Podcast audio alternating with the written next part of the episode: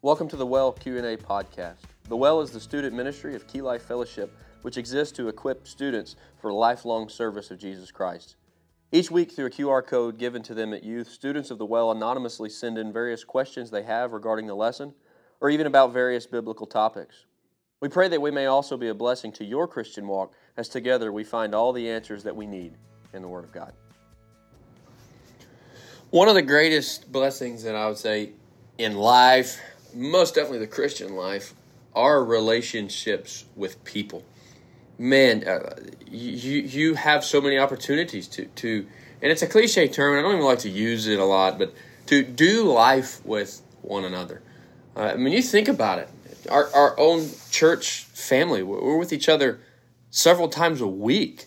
I mean, we are always together. We share meals together. Uh, this past weekend at Disciple Now, some of us shared a home together. We, we shared every day, every waking moment of, of each day together. And sometimes we just can't wait to be back with one another. Yeah, I feel like I haven't seen you in so long. Yeah, it's been about two or three days. It's been ages. Well, that is such a great thing and such a wonderful blessing from God. But on the flip side, relationships can be one of the hardest things to navigate for any person, especially a Christian. And so, uh, you guys asked the question what if we can't pe- keep peace with one another? What do we do? And, and if we can't, how, how do we approach the matter? Well, I'm going to tell you how, how an unsaved person would approach it. They wouldn't. They would just write that person off they would go up on their better, their merry way and say, you know what, I'm better off without him. That is not the Christian attitude. We, care about people. In fact, the greatest two commands that Jesus says are to love God and to love our neighbor as ourselves. And so we care deeply about those that are around us. So, what if we can't keep peace with people because it's so difficult? Romans 12 18, a couple verses just to get our minds working in the right direction. Romans 12 18 the Apostle Paul says, if it's possible, this is dependent.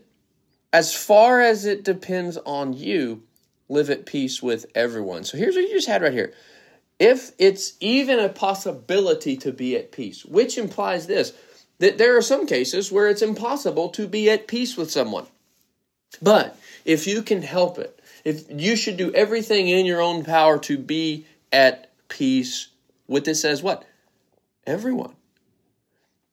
But does that mean that I need to sin or to, in today's culture and climate, right? I need to affirm even someone's lifestyle to be at peace with them. No, that's absolutely not what he's talking about that there. That would mean, okay, that doesn't depend on me. They've chosen to live a life that is completely contrary to God's word, and I cannot affirm or agree with that. And so there's going to be a lack of peace there. But let's assume this you have done everything in your power to live at peace with this individual, whoever it may be, and you still cannot. Let's ask a little bit further, deeper diving questions. One of them is this a fellow Christian? Is this a professing believer in Christ? If it is, you need to, as soon as possible, go directly to them. You need to ask yourself this question as well as you're talking to them. Whatever's going on, am I the problem? Then you need to wonder and ask are they the problem? Have they done something to you, or have you done something to them? Or do you just have something in your mind that's causing you to not be at peace? They may have that as well. But a good, solid man to man or woman to woman conversation can actually find out what the problem is. Here's what you're probably going to learn it's probably both of you. You've heard the old old phrase that it takes two to tango. What's what's likely has happened is you have done something to them and they have done something to you, or they haven't done anything to you per se, and they've just got in their head that you, are against them and this is going on. You need to go to them, especially if they are a Christian, because you guys both have the same goal of glorifying God, restoring relationships, of being at peace as long as it depends on you. And so if you don't go to them, if they're a Christian reading the Word of God, convicted by the Holy Spirit, you know what they're going to do? They're going to come to you. This is what we, we need to fight, figuratively speaking, fight each other to get to each other. This is if it's a fellow believer. Now, on the flip side, if it's an unbeliever that you can't seem to live at peace with and there's just something going on, there's always turmoil, don't lose sleep over it. So what do you mean don't lose sleep over it? Listen, listen to what Jesus said. What Jesus says trumps everything. I, hope I hope you believe that. I do. He says in Matthew 10 34, Do not suppose that I have come to bring peace to the earth. I did not come to bring peace, but a sword. I've come to turn a man against his father, a daughter against her mother, a daughter in law against her mother in law. A man's enemies will become the members, or will be the members of his own household. Whoa. This is what Jesus, in the very next verse, he says this phrase that we, we're constantly challenging each other with. Anyone who loves their father or mother more than me is not worthy of me. And anyone who loves their son or daughter more than me is not worthy of me. Whoever does not take up their cross and follow me is not worthy of me. Whoever finds their life will lose it. Whoever loses their life for my sake will find it. This, this, is, this is a heart check. If you're so concerned about trying to live at peace with people who don't agree with the Bible and they are on a complete different spiritual path than you, you are going to waste a lot of time, energy, focus, and even usefulness in God's kingdom. That's right where the enemy wants you. Worrying about lost people who you can't do anything to live at peace with because no matter what you do, they're always going to find something wrong with you, even if you've done nothing wrong. In fact, they will find things wrong with you just for taking a stand on biblical truth, for just simple as this going to church. You guys go to church too much. You need to spend more time with us. You guys go to church too much. You, you, you act like the church is this more important, blah, blah, blah, blah. And they will always constantly be out at you, especially if you are a young believer a student with unbelieving parents. This is going to be the case. The hardest place, probably the most, the, the, the place with the least amount of true peace will be your home. You may go into a place of turmoil because here's what you do you bring Christ into a place where he is not welcome.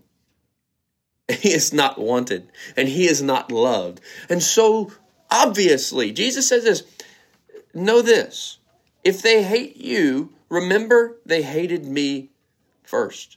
This is a this is a promise. This is this is a truth to be embraced. And it'll help you maybe you feel some guilt, and I can't be at peace with this person. If they're lost, there's no guarantee that you ever will be at peace with them until God saves them. And so your goal is to bring the gospel to them and pray for their salvation. Back to a fellow Christian that you're at odds with, can't have peace with. If this is such, and you get to the answer, you say, okay, they have wronged me. They said something to me. They did something to me. They did something against me, or they did something against Christ, which obviously will affect me. You need to go to them. Matthew 18, 15. Jesus talks about this. This is forgotten, I think, a lot of times. If your brother or sister sins, go and point out their fault, not in front of everyone, just between the two of you. And so the person who wrongs and sins, you go and talk to them privately. If they listen to you, you've won them over. And that's usually how it goes over with a real Christian. Now, if that doesn't happen, if they will not listen, take one or two others along, so that every matter may be established by the testimony of two or three witnesses. If they still refuse to listen, tell it to the church. And if they refuse to listen even to the church, treat them as you would a pagan or a tax collector. He's saying here, if they don't listen to you or to the other witnesses or even to the church, they're not a believer at all. So treat them as such. And so what we do, we go reach them with the gospel, and we're back in the same boat of I'm dealing with an unbeliever here. This is if it's their problem. Your mom or your grandma taught you this. When you point a finger, there's usually what? Three pointing back at you. What's probably also happening is because we are sinners we always need to never point the finger first outwardly. We need to look inwardly. We don't even need to look inwardly. We need to ask God to search our heart, just like David, see if there's any offensive way in me. But if it's you, you need to not hold a grudge. You probably are. If you're angry at someone, if there's a lack of peace and you can't figure it out and you're just wondering, man, this person, we just can't get along. Because what probably happens is they come to you and you get in a setting and as soon as you see them, eh, you just, ugh, something inside of you just turns and you have this, maybe they did do something to you and you haven't forgiven them and you're just angry at them or you think that maybe you heard a gossiping rumor and, oh man, they're just going to be like that to me and they, they this and that. And you're working all this in your mind, you're really holding a grudge. Leviticus 19. You say, wait, Leviticus, that's the book that we try to skip. No, there's a lot of wisdom we can learn here. Leviticus 19 17, and God giving the law to, to the Israelites do not hate a fellow Israelite in your heart. In your heart, inside. Rebuke your neighbor frankly so that you will not share in their guilt. Okay, this is talks about if they wrong you.